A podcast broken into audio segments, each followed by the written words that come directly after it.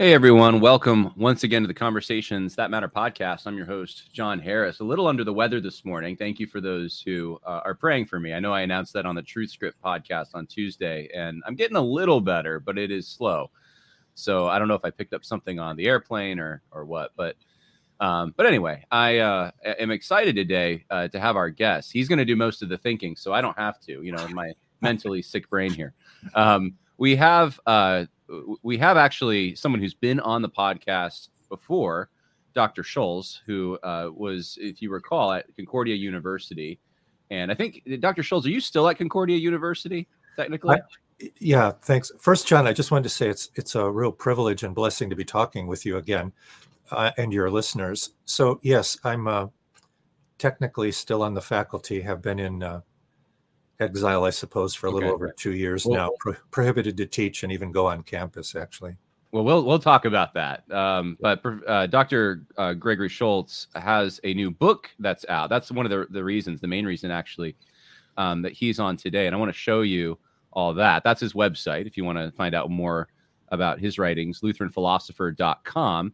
But you can get his book. You go to Amazon or Barnes and Noble, um, Anatomy of an Implosion which is a very, I, I, you know, with the the new sort of masculine movement in Christianity, uh, you definitely have a cover that fits that with the Roman soldier right there. So um, check that out, and we're going to be talking about it. But let, us start here, uh, Dr. Schulz. Um, how are you doing? I mean, you just mentioned you can't even go on the campus you teach at, but you're technically on the faculty. How does that work? Oh, thanks, John. Um, I'm well in the Lord. If uh, you know, if it is an exile, it's a pretty well populated island of Patmos, or however you want to do that. So, um, got a lot of uh, friends. Um, I I certainly do miss teaching my students, um, and I think um, not breaking any rules here to say that if, uh, as you and your listeners take a look at some of the reporting online at the Federalist about things, or um, I've included texts of those in the book too, so everybody can read it there um, you'll see that uh, actually it just does not look like they want me back. And uh, lawyers have been commenting that uh, things should be brought to some sort of conclusion here. So without without saying much more, I'm uh, uh, regrettably realizing that uh, there's just no place for me there under the circumstances at my university. And we did a podcast now, I want to say, what, a year and a half ago, maybe? Yeah, um, almost two years, I think. Almost two years yeah. ago. Wow, wow, how time goes. Um, and you were opposing some of the critical race theory teachings, essentially that were, were going on in, in not just classes, but coming down from the administration, and uh, and that really has given you the the scarlet letter, so to speak. And um, I know you're not the only one, but you're someone who's been bold enough to actually be vocal about this, and and, and, we're very appreciative of that. I mean, that's we need more people like you. Um, are you are, are, you doing ministry anywhere uh, at, at, like a local church or? Um, yes, well, yeah, right. So um, I do get get involved for guest preaching and and assisting with liturgy and so forth. But um, at the moment, I've been going kind of far, um, perhaps with some open doors from the Lord. I've have done some uh, teaching and lecturing in South Africa last summer. was there for about a month, and wow. um, this year I've been invited to. We have a, a Lutheran seminary in Kenya. Uh, if uh, if you or your viewers are familiar with that movie Out of Africa, or perhaps Dinesen's book by the same title, uh, I understand that it's this is going to be my first time there. It's uh, just over the hills from where she had her coffee farm in Africa. Um, so some seminary teaching um, there so I've got some some work to do. Wow. Okay. So you're uh, you're you're an international. You're Indiana Jonesing it a little bit across ah. the world with your teaching there. So no, that's yeah. that's great. I'm glad that um, that that you have found places or people have found you uh, mm-hmm. to use the gifts that you have. Um, this new book, maybe that's what we need to do now is just switch gears. Unless there was something else. I mean. That, that you wanted to share with people, uh, we, we could just talk about your book and, and you know what people can glean from it, why you wrote it, and that kind of thing. Sure, let's do that. Okay, so the the first question you're always supposed to ask any author is why'd you write it? so why'd you write uh, this book, and, and what do you hope to accomplish? Yeah, so um, the why write it um, has has to do with the same reason that after doing my best to talk to administrators and board members and so forth at my university, why I knew I had to um, publish my doctrinal and philosophical concerns about woke Marxism at uh, my Concordia University. So the the um, reason for writing it could probably be boiled down to confession. So I think we've got very similar vocabulary on this, but in uh, the Lutheran discussion, we sometimes um, pile up extra words to be sure that we're defining ourselves well.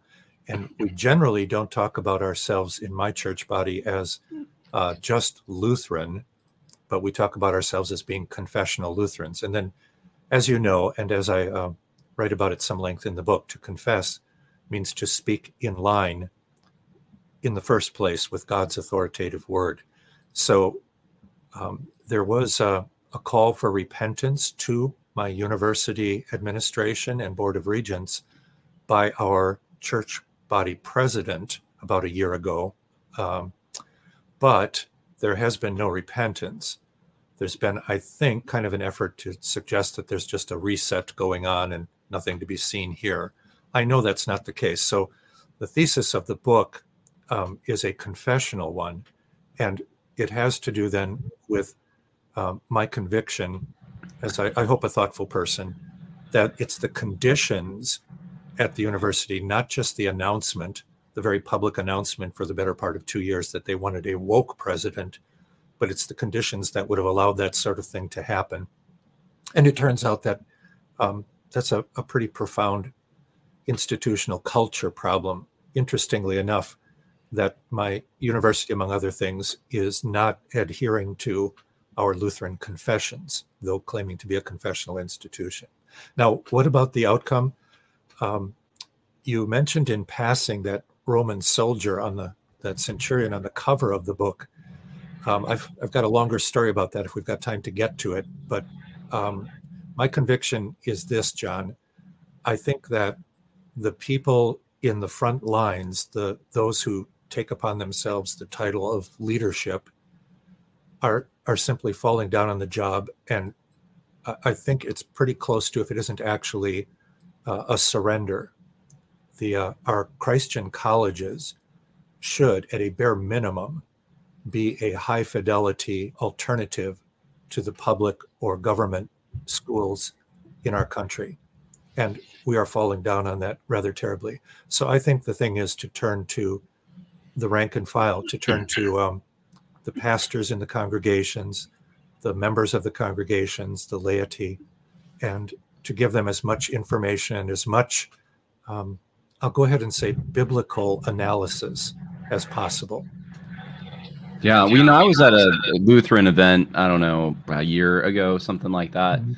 And it, it, was like a, um, I think they called it a colloquy. and yeah. I presented, it was some Lutheran pastors there, uh, a vision for, so said something similar to, I think, what you just articulated that the way orthodoxy is going to be preserved and, and the best way is through local pastors local congregations. It seems like the institutions are far gone at this point which for different denominations that's met differently. I mean baptists i think have a little easier time with that just because they're so independent anyway. Uh, hmm. but the, the it struck me that the lutherans are more hierarchical and that that was a, a difficult thing to um, embrace from from I guess my perspective, just reading the temperature of the room and uh, and, and giving similar messages in other places.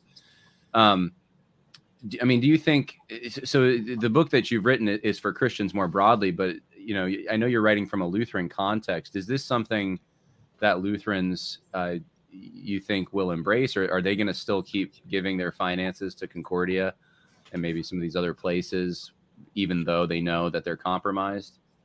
Yeah, I think um, we can talk a little bit about some evidence that things are are imploding, as I say in the book, financially also. But um, I think what I'd like to do, John, is uh, respect your notion about being more hierarchical. That makes sense to me, but I'd prefer to say being more corporate. Mm. So, um, I, I, if I need any forgiveness for this, I think people understand. I, I really don't think that you can trust people who have the um, label of president in front of their job title right now. Um, and I, I'm going to go ahead and say I feel very skeptical about this in my own church body. One of the reasons is that when a person is doing this president stuff, he has um, a presumptive allegiance to maintain the institution that he's president over. And a fundamental question to ask is first of all, is the corporate model at all acceptable in the church? I believe we're seeing right now why it never should have been. But just to put it in a turn of phrase that, um, you know, as Bible believing folks, we would all recognize um, these church institutions should not identify as corporations. I'm not commenting on the legal ins and outs of it, but they shouldn't identify as corporations in the way they think and operate. They should be thinking about themselves not as corporations, but as corpus meum, as Jesus would say if, if he were speaking in Latin, you know, my body. Um, and that that's a fundamental problem. So I I don't know, um, and maybe I'm not competent to comment on how the church body is going. So I'm going to say I'm maintaining as best I can a pretty narrow concern and focus with Lutheran higher education. And I would guess, though I don't know for sure, John, that in um, evangelical circles, I really think that our educational work is comparable to world missionary work for us. This is mm. this is the thing that we really bring. Um, you know, everything from kindergarten on up through through our seminaries and post grad work. Uh, we come from Wittenberg University, right? So we're though we often forget it. Um, we've got you know some major obligations in the area of education. That's where we came from, a, a Lutheran university, and that I think we are are failing at. Um, so as we're talking here, uh, we're in the week right after Ash Wednesday. On Ash Wednesday, there was an announcement that came out from my university, Concordia University, Wisconsin.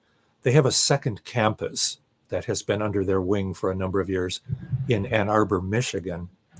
And uh, the new president at Concordia, Wisconsin announced that they were cutting back severely on the campus in Ann Arbor, Michigan for financial reasons.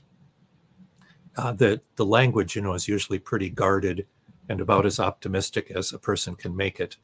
Uh, but reading just a little bit between the lines, it looks like that um, campus, to the great regret of the students, especially, but also my faculty colleagues there, is going to be cut back severely. Um, mm. So part of the part of the response here um, is that I don't exactly know about the church's reaction um, all by itself as much as the financial entanglements and the consequences of that. You know, for our universities, I would imagine it's much the same for you, though I don't know. Uh, very few of us are like Hillsdale, uh, where the the um, mission has been to stay free of government entanglement for the sake of preserving the doctrine and teaching you need to do as a Christian school of higher learning. Um, right, and right. This entanglement with uh, with the federal government, which is just you know on a tear against Christianity and every other good and decent thing right now. Um, this, this is just wreaking great harm. Not to mention the accreditation stuff, which sort of cements that. Uh, just a reminder to everyone who's listening right now if you have questions for Dr. Schulz, you can go to YouTube or Facebook where we are streaming and you can post a comment. And Dr. Schulz, I, I will relay the message and we will uh, see if, if we, we, can get an answer. So, um, Dr. Schulz, you say uh, in your, your book, I just had it pulled up, page 152. Uh, wokeism is afflicting the consciences of students faculty, and supporters of Concordia. Therefore, programmatic, systemic wokeism merits reconsideration. It also merits personal and institutional repentance. Now, the thing I find interesting about this is this is exactly right, right? The language you're using, I don't know if this was on purpose, but the language that the woke uh, movement uses, right, is, is similar. Like they will say that probably Concordia, uh, would need to repent of its systemic racism, right? As an institution, they, they need to do institutional repentance. You're flipping that and you're saying, actually, they need to uh, repent of their wokeism. Uh, was that on purpose that you use that language? Sure, it was. Um, who who wants to give up our perfectly solid, wonderful, and biblical terminology to these um, angry Marxist people who want to overthrow everything? So, um, I, of course, I mean it. And then uh, it also is the case that, um, you know, in that quote you you uh, cited, I mentioned it's both for the institution and for the individuals involved. So, um, though the U.S. Supreme Court, I understand, considers corporations to be persons for all intents and purposes, we know that's not the case. That's kind of a, a misplaced a fallacy of misplaced concreteness.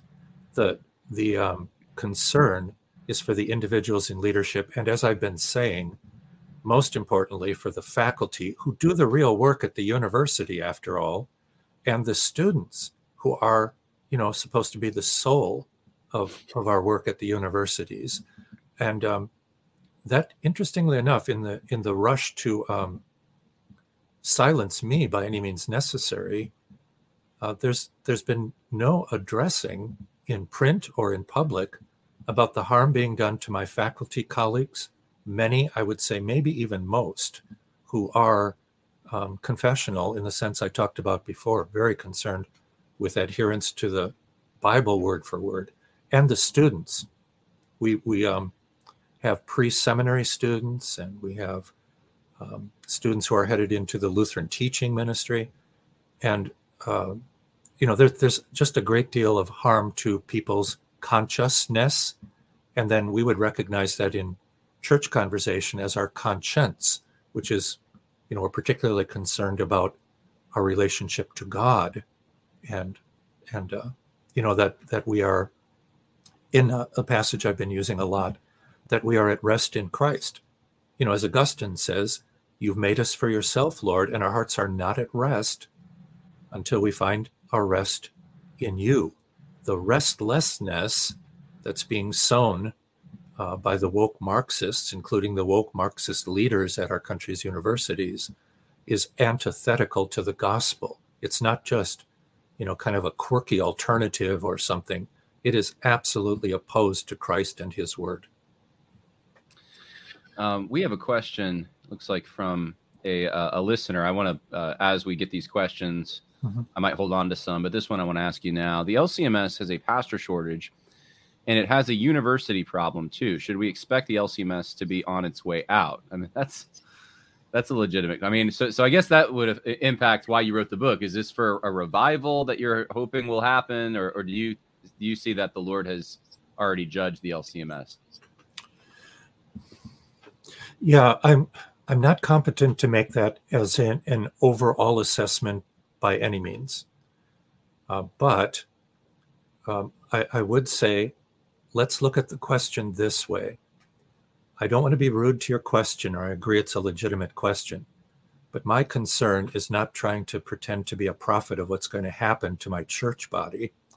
We know, on the one hand, that Christ's church, his church, cannot fail. We have his word on that, and, and that's a settled thing. But the question is whether, for instance, the universities in my church body are in line with Christ and his word, that word that will never pass away, or not? That's the question.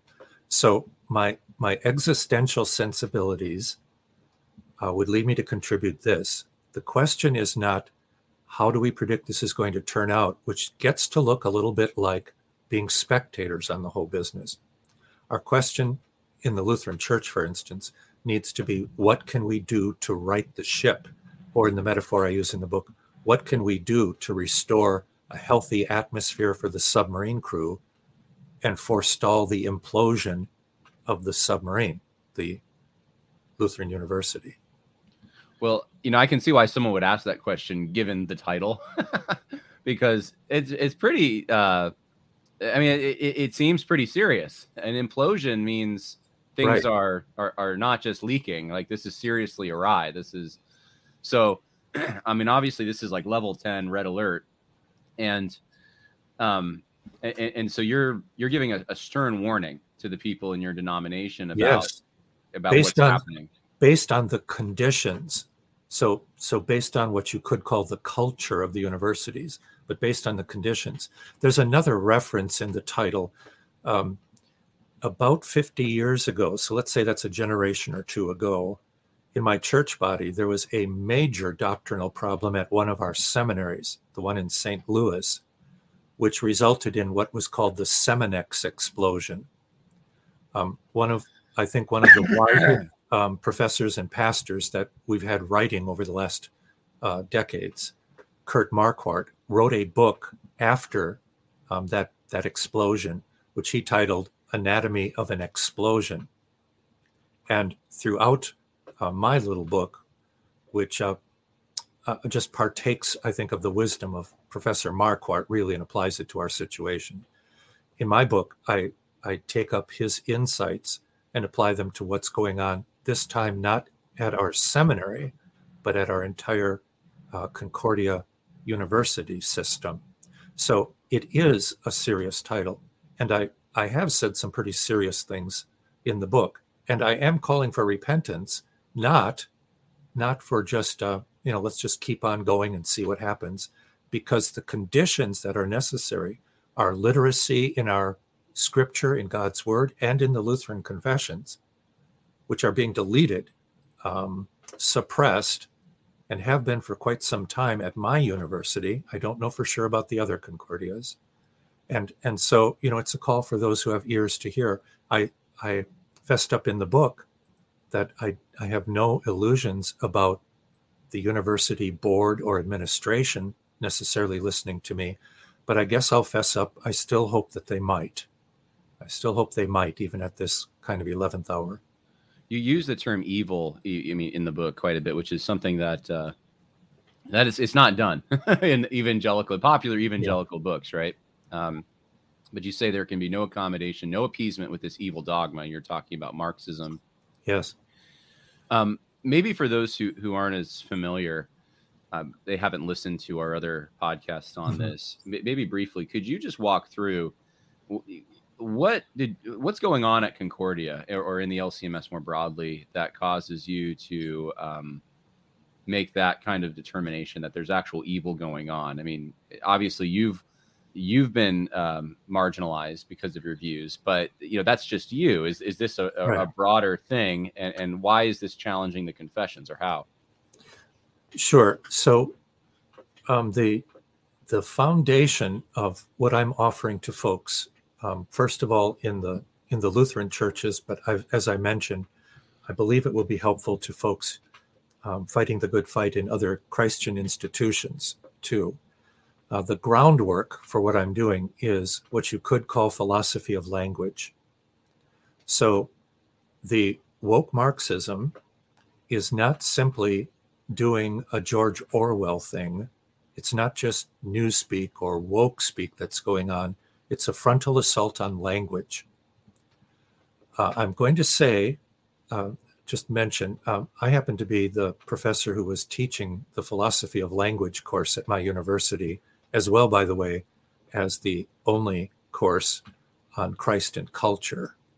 Um, so the um, the language thing comes comes to the heart of it this way. Faith comes by hearing, and hearing by the word of God. God has chosen, though He could do anything, whatever He pleases, right? He has chosen to commune and communicate with human beings through language, the language of Scripture the inerrant, efficacious, right, um, Word of God. We have a um, a line, a very important line, I think, in our day, especially in our Lutheran confessions. It's in the um, Apology to the Augsburg Confession, and I'm just going to throw it out in Latin kind of quickly. It's in Article Four about justification or um, God's atonement and forgiveness for all people. So the line is God cannot be apprehended nisi per verbum, except through the Word. Now, in the first place, that means Christ, the Word of God. Think of John chapter 1. In the beginning was the Logos. In the second place, it means all of Scripture, all of its words, all of its books. Um, think of Jesus in John 5. These are the scriptures that testify of me. And in Lutheran thought, we have pretty consistently referred to that the scriptures then as the means of grace. So the thing is that in a passage we alluded to before, our Lord reminds us heaven and earth from Matthew's gospel heaven and earth will pass away, but my words will never pass away. So we know that God's word is not going to change. Now, I'm going to say that in the third place, so that only through the word refers to Jesus as the incarnate word, it refers to all the words of the God breathed scriptures, all the scriptures, Old and New Testament, and it teaches us about language. So, for shorthand, I'm just going to say language is obviously not an evolutionary accident. That that thesis is just tired and threadbare and worthless. Um, it is nothing less than a divine gift of God. Aristotle, as many of your listeners will know, actually says the human being is essentially the logos being, meaning language. So what I what I am saying is that it is an evil business. And I, I did not refer to any of the people at my Concordia as being evil. I've consistently said that what they're doing is partaking of an evil ideology, which is serious enough. Um, so what what we have is, I think, Satan's last, perhaps last attack on people and the church now after the Reformation is he can't destroy the word, he can't destroy language either, but he certainly can see to it that we lose our confidence and trust in language so that we never read the Bible or always think that whatever a pastor preaches to us is open to whatever interpretation we want to give it, which is, of course, a postmodern and um, fitting philosophy of language to describe what the woke Marxist folks are up to. When you change pronouns, you are affecting human being. You're taking issue with the divine gift of language. And um, I'll go ahead and say it that uh, language of scripture is Jesus speaking. So what you're doing is you're going toe to toe with Jesus, and that sort of stuff um, should never be tolerated in a Lutheran or Christian institution. Uh, but it, it's, as I said, it's really uh, fentanyl. And why, why, why would a Christian institution that is genuinely Christian, why would they not, as our confessions tell us, reject and condemn such false dogma as Marxist ideology? Is it really that bad? Uh, like, do you? I, I know that obviously the wokeism is, is there, but like, are people actually using preferred pronouns, or, I mean, is that kind of thing happening? Well, um, can I ask? So I know you and I have have talked a little bit off air about um, things in evangelicalism or or the Baptist tradition, right? Right. So what's happening with pronouns and altered words in in your institutions?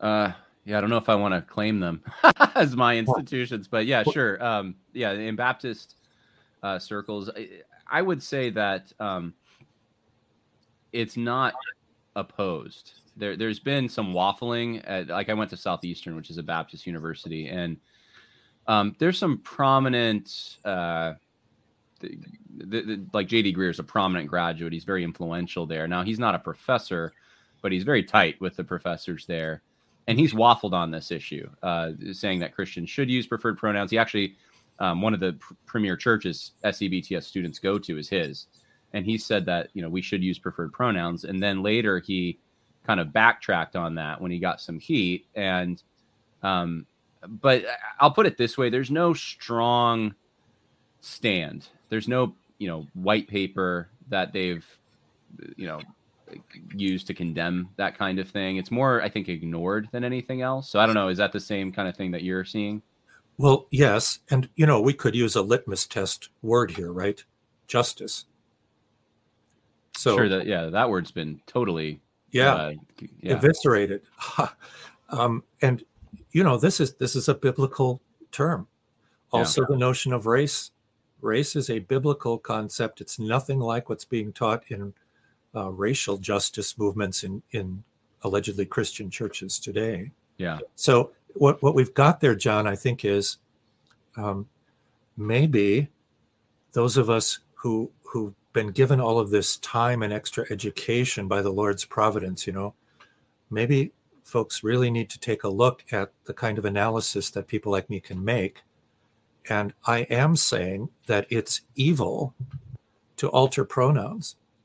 An attack on language, maybe this would just be non contentious for your audience. I, I don't know. But that's an attack on Aristotle's understanding of the human being.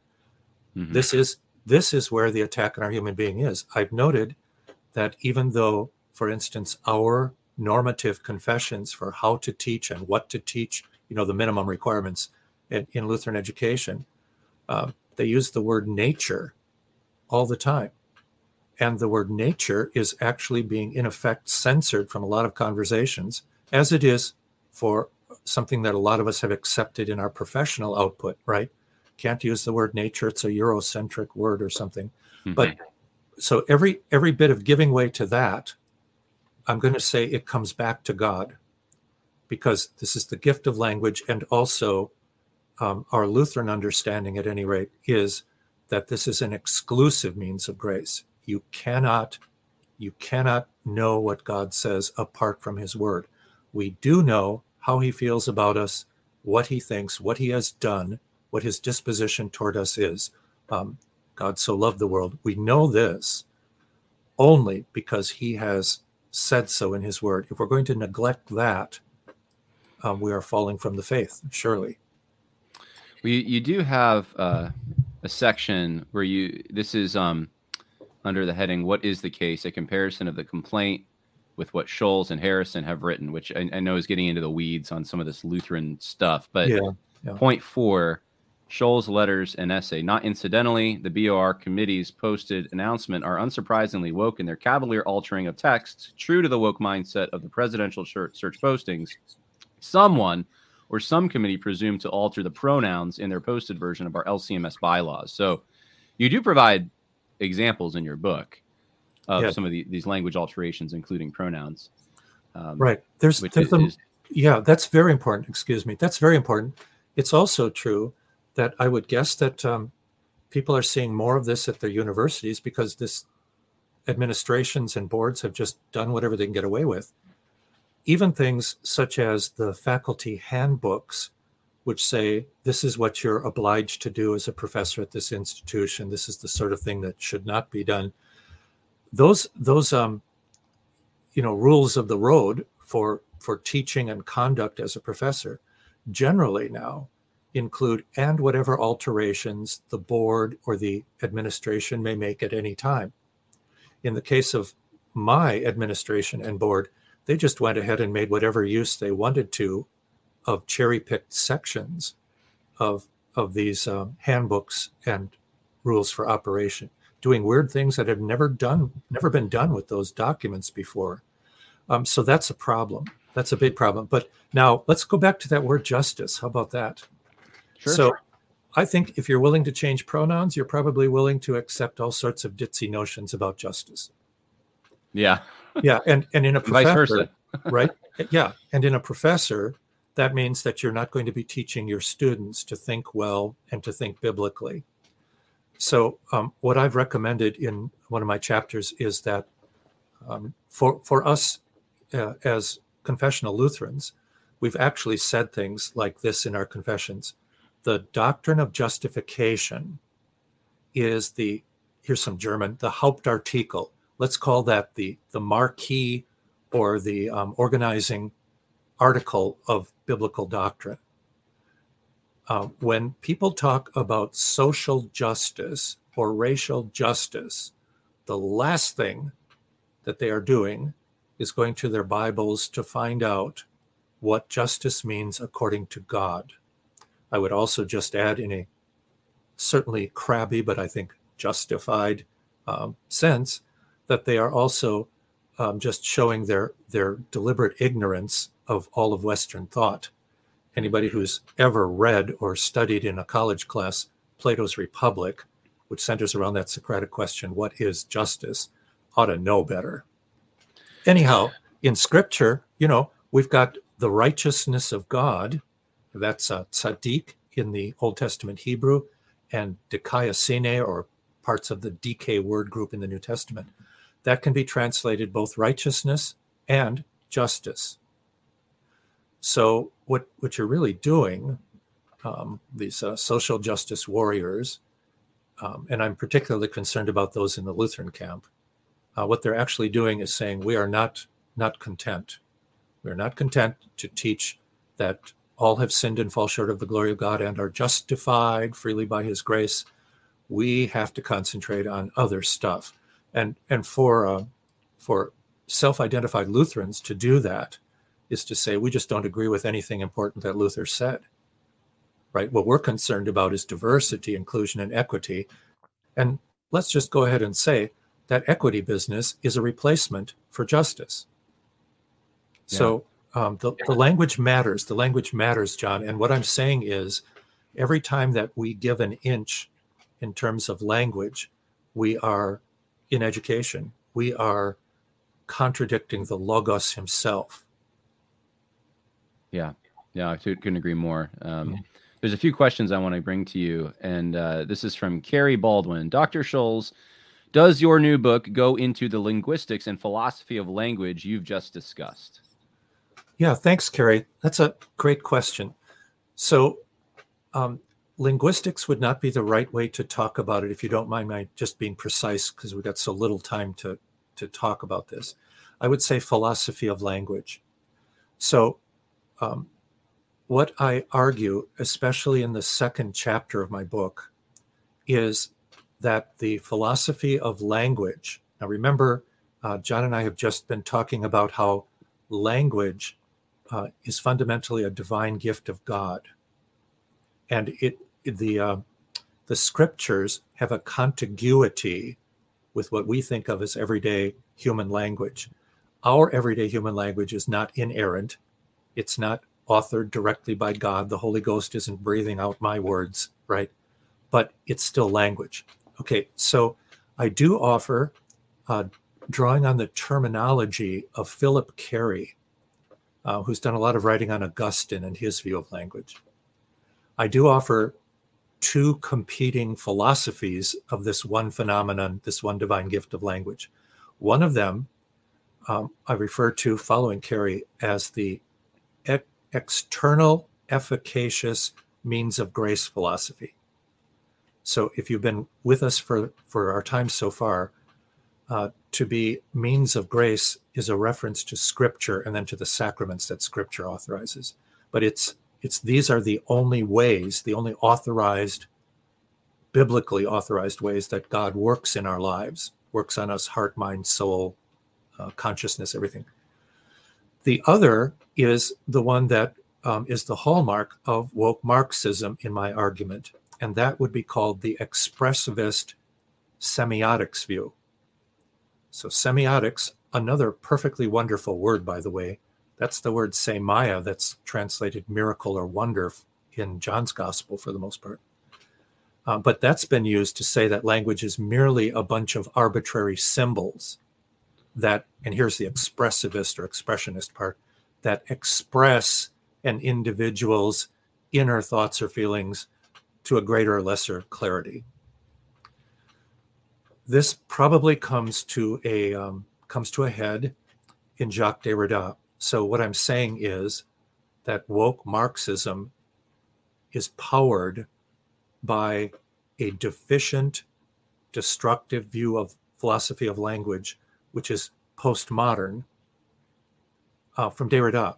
So Derrida, um, well, I mentioned in the book, you, you don't really want to read his books. He is so opaque. He's somebody who's absolutely committed to the meaninglessness or the endless interpretation of language, and he writes like that. Um, you need more than a bottle of Excedrin to get through chapters in his books, but you want to catch him in his interviews, where he's got to make more sense and has to speak to the point for a little longer. I, I offer some of those citations in that chapter too. So there, we hear Derrida saying things like this. Um, you know, I'm going to paraphrase a lot. I have nothing against Moses and the prophets. I think they're just like other writings from Plato or whomever that I can interpret in any way I want. And I think there's an unexpressed statement there that the Marxists are making use of, and I think Derrida did too. And Therefore, no one's entitled to tell me I'm wrong. I get to say whatever I want to say. I get to say that the word justice means whatever I want it to mean. Um, and then that's there. So it would be um, chapter two in Anatomy of an Implosion. And uh, I think that uh, since John mentioned my teaching platform, Lutheran Philosopher, it'll be okay to say that um, there I have some other of my published essays and so forth on that topic that would be available too. Excellent. Excellent. Uh, some other questions too. Um, now you might not want to answer this one, but uh, von Breih von Breihoff, uh, Gohard. I don't know. Okay, that's the name. I'm curious about what your opinion on Dr. Jordan Cooper is. I don't know if you want to say anything about. Do you know who jo- Dr. Jordan Cooper is? Barely. Okay. So, so I'm going to plead ignorance here. Um, right.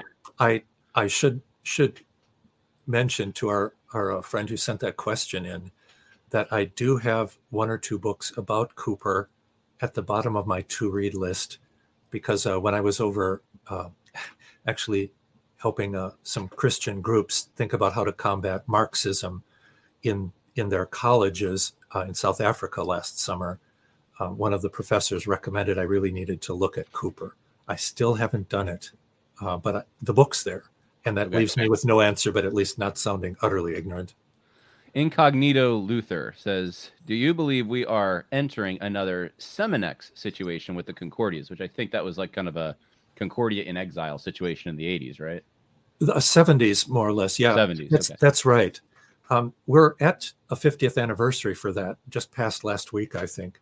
So, if a person were interested, uh, you could look for a, a little bit of searching about Seminex, and you'd find some current reflections on it.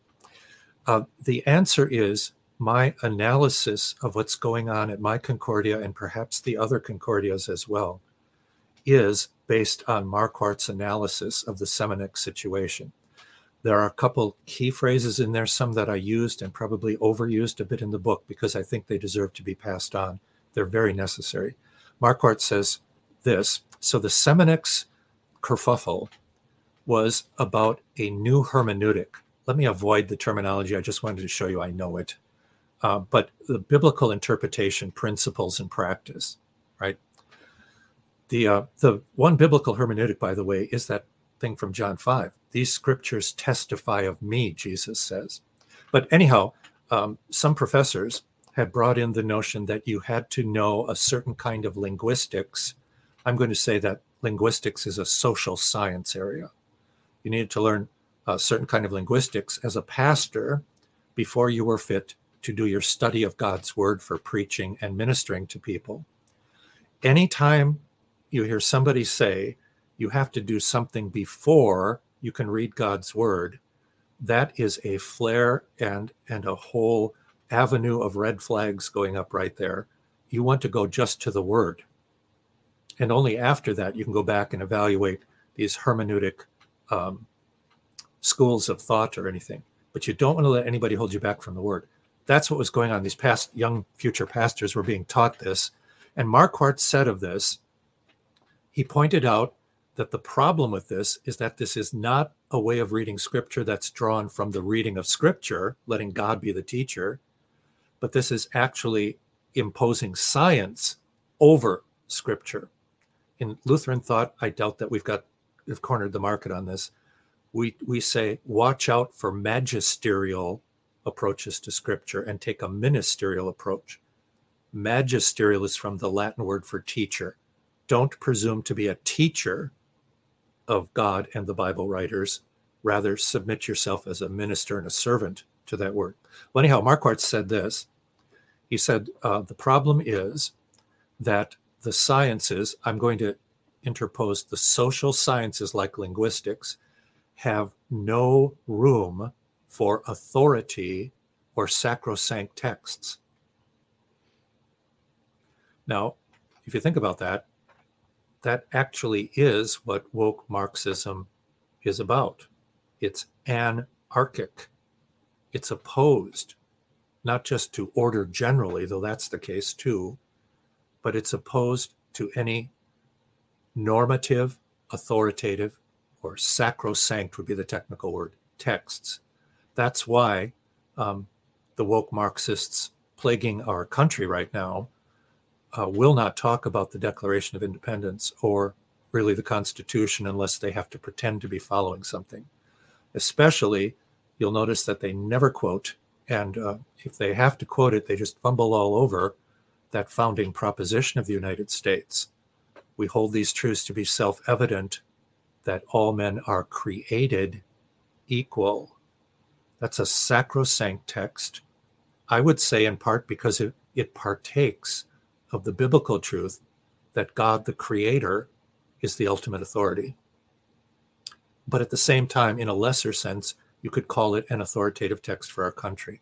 And so then my my concern is that this philosophy of language, which I identified as the expressivist semiotic view, takes people away from the scriptures among everything else. The symptoms are there that all the great texts of the West have been censored or taken very lightly by many, many professors and many, many universities. But the outcome of that is this um, breakdown of our immunological system to these horrible, anarchic, um, upsetting, socially constructed notions of woke Marxism. And this has no place, no place at all in the university. If if it were the case that two or three years ago, my university leadership didn't know what they're talking about, and they just thought this was a good PR idea or something, I would say shame on them. I would also point out that's why you want actual professors to be hauled into administrative positions, not career administrators.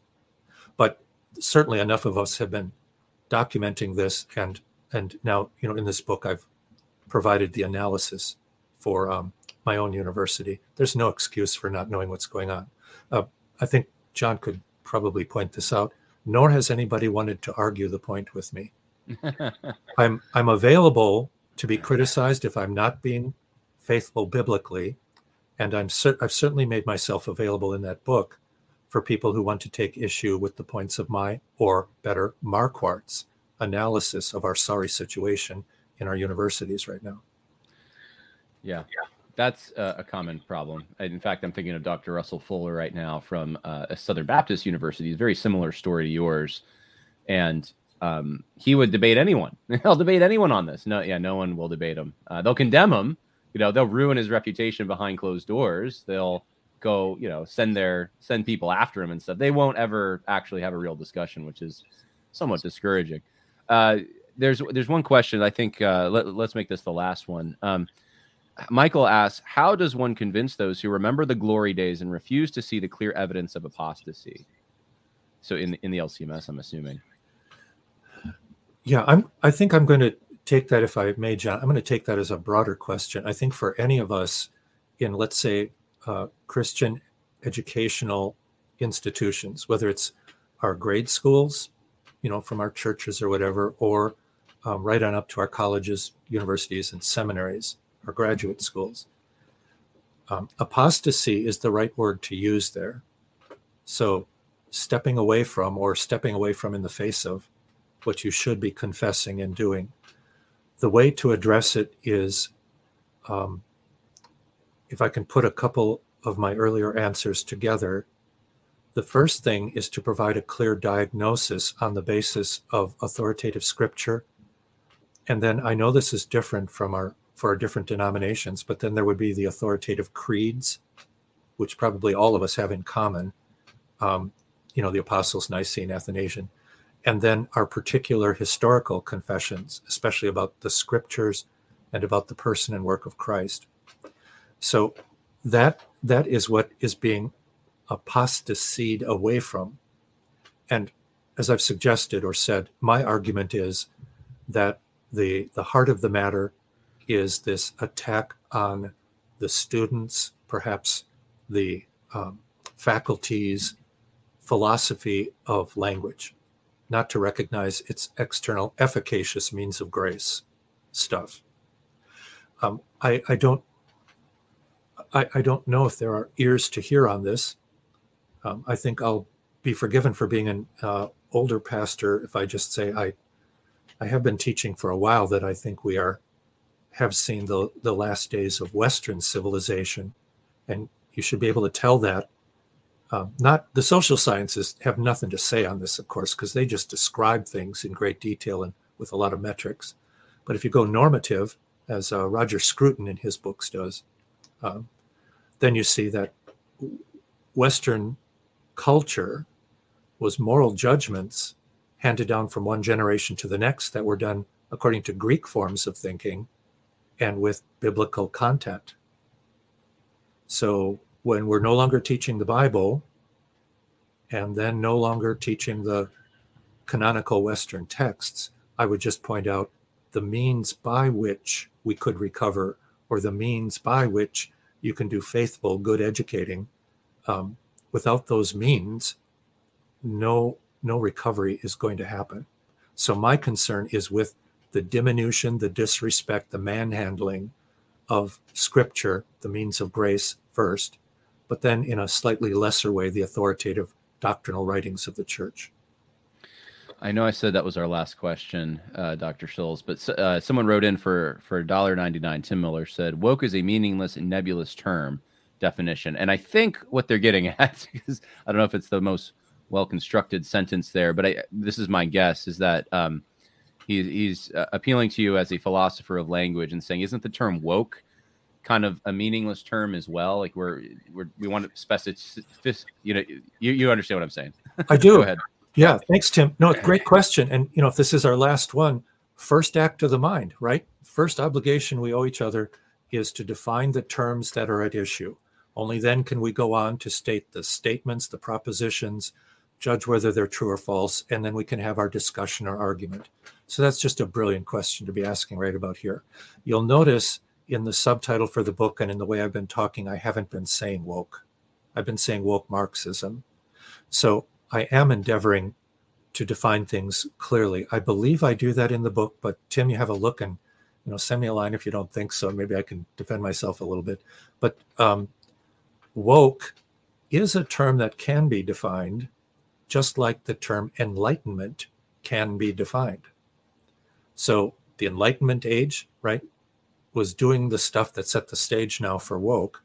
Um, I would just say the the woke movement, if it's even right to talk about that, seems to gather together all sorts of people who are not nearly as as bright and educated or, or, concerned about or concerned about truth in right, conversation right. even uh, than the Enlightenment folks were. I mean, at least you got to respect Immanuel Kant, though he did this horrible thing of censoring Christ and the Word out of his ethics.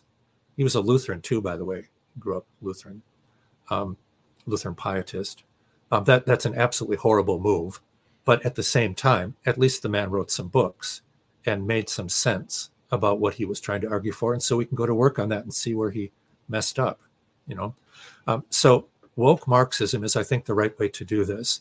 So what I've what I have been doing, Tim, is I've not been uh, going gaga over reading things, though I I am a scholar, so I do some reading. Uh, but I've been listening very carefully, and the woke people are generally folks who don't want to do first act of the mind any more than they want to do arguing. They don't want to define their terms. They want to redefine our terms. I think this is a quote from uh, hmm, maybe G.K. Chesterton that said, you know, we've come to the point where all all our opponents have is their catchphrases and no philosophy whatsoever. I think that may be the case here. But by identifying the two together, and then Tim, please have a look at the book if you're at all interested. Sounds like you are. Uh, see if I do a decent job of that. Those those are what I would call mutually reinforcing terms. Technically, it would be neo-Marxism and technically, you could probably say something like wokeism and just get away with it. But I actually am working to define that more precisely as best we can do with all of this stuff in flux from a bunch of people who think language is meaningless. Uh, how much how much sense are you going to expect out of them? Really? Yeah, it's so convenient because you can just change what you say and you yeah. know uh, rewrite history if you want. But we, uh, we, we probably need to land the plane. I was really kind of hoping that I could figure out that, that you would tell us a little bit about the Roman soldier, but uh, if if it's short, would you would you mind? So you, you referenced that earlier, and because there's a, a, soldier on the back of your book. What is why was the, the soldier there? Yeah, so I'll I'll um, do the very short version, and I will shamelessly mention John. I'd be glad to come back and talk about that and more of things anytime you'd like to. I really value the conversation. So this has to do with what um, our Roman Catholic neighbors call subsidiarity. I think you'll find uh, folks are interested can find some of this online in some pretty interesting books. That's the basic principle that decisions for an institution should be made at the lowest level possible. I did some some digging around and thinking, and I got uh, more than a little Latin in my background. So I um, I found out that that actually came from the Acies triplex, the three line um, defense offense tactics that the Roman soldiers felt. So goes really quickly like this. The first two lines are the lines that normally did most of the fighting. So there are three lines of soldiers. When the first line became uh, weary, you know, just tired out, or uh, wounded and tired out, there was a clockwork maneuver that the, the Roman centurions oversaw, where the front line would become the second line and the second line would become the front line without skipping a beat and then the second line would take over, you know, all refreshed and and give the other guys a chance to bandage up or repair their shields or something. And they just keep that up. But now the question is, so what happens if if the battle is just too tough, or if the the people in those front two rows just don't have the heart for it as things go on? Then the third line, the subsidiarity line, would step up. These would be, from my reading anyhow, these would be veteran Roman soldiers, the kind of guys who served in the legions. Um, they get their citizenship as Romans because of their military service. They will not give up. They know how to do war, and they are never, ever, ever going to surrender. So I say the front two lines have failed. They are on the verge of surrendering if they haven't already surrendered the leadership. It is up to those of us in the third line now the people to whom much has been given as lay people or just plain professors and pastors and stuff. It is up to us to step out there. What shape that may take, I don't know. The question, I think, I, don't shouldn't presume to speak for your universities, but I will a little bit. I think that our Christian universities in the United States owe it to the rest of us to explain why they should continue with all of the surrendering and all the caving in and all the secularizing, why do they deserve to continue? Like T.S. Eliot asked of the Westerners at the start of World War II, all of this appeasement and so forth, why do we deserve? Got a lot of people angry with him. Go ahead and get angry, but then answer the question Is there, is there a reason why our religious institutions deserve to continue? Well, with that, uh, we have more questions coming in, but I would just encourage people. They can find you through your website, right, Dr. Schulz? Yes. Okay, so if you go to, uh, I just showed it earlier, LutheranPhilosopher.com, you can contact Dr. Schulz. You can ask him all the questions you want.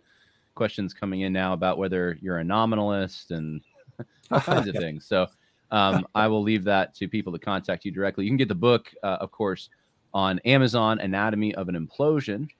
And uh, thank you, Dr. Schulz. Appreciate you giving us some of your time. And um, it, I guess the last question I'll just ask in closing is how can people support you uh, and pray for you?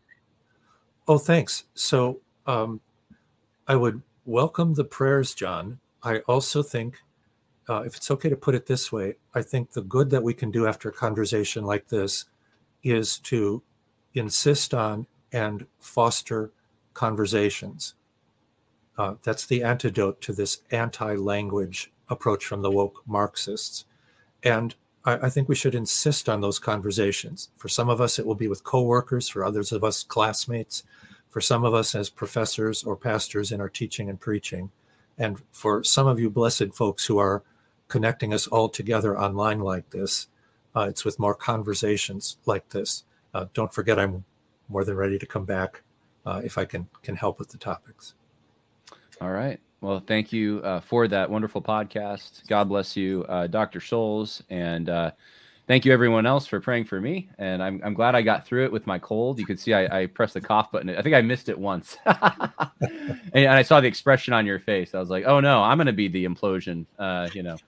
but um, anyway, uh, God bless you, Dr. Schulz, and everyone who's listening. And until next time. When you need mealtime inspiration, it's worth shopping Kroger, where you'll find over 30,000 mouthwatering choices that excite your inner foodie. And no matter what tasty choice you make, you'll enjoy our everyday low prices, plus extra ways to save, like digital coupons worth over $600 each week. You can also save up to $1 off per gallon at the pump with fuel points. More savings and more inspiring flavors make shopping Kroger worth it every time. Kroger, fresh for everyone. Fuel restrictions apply. Save big on your Memorial Day barbecue, all in the Kroger app. Get three pound rolls of juicy 80% lean ground beef for $3.49 a pound with a digital coupon. Then get select varieties of flavorful Powerade, Body Armor Super Drink, or Arizona tea for 77 cents each, all with your card. Shop these deals at your local Kroger today, or tap the screen now to download the Kroger app to save big today. Kroger, fresh for everyone. Prices and product availability subject to change. Restrictions apply. See site for details.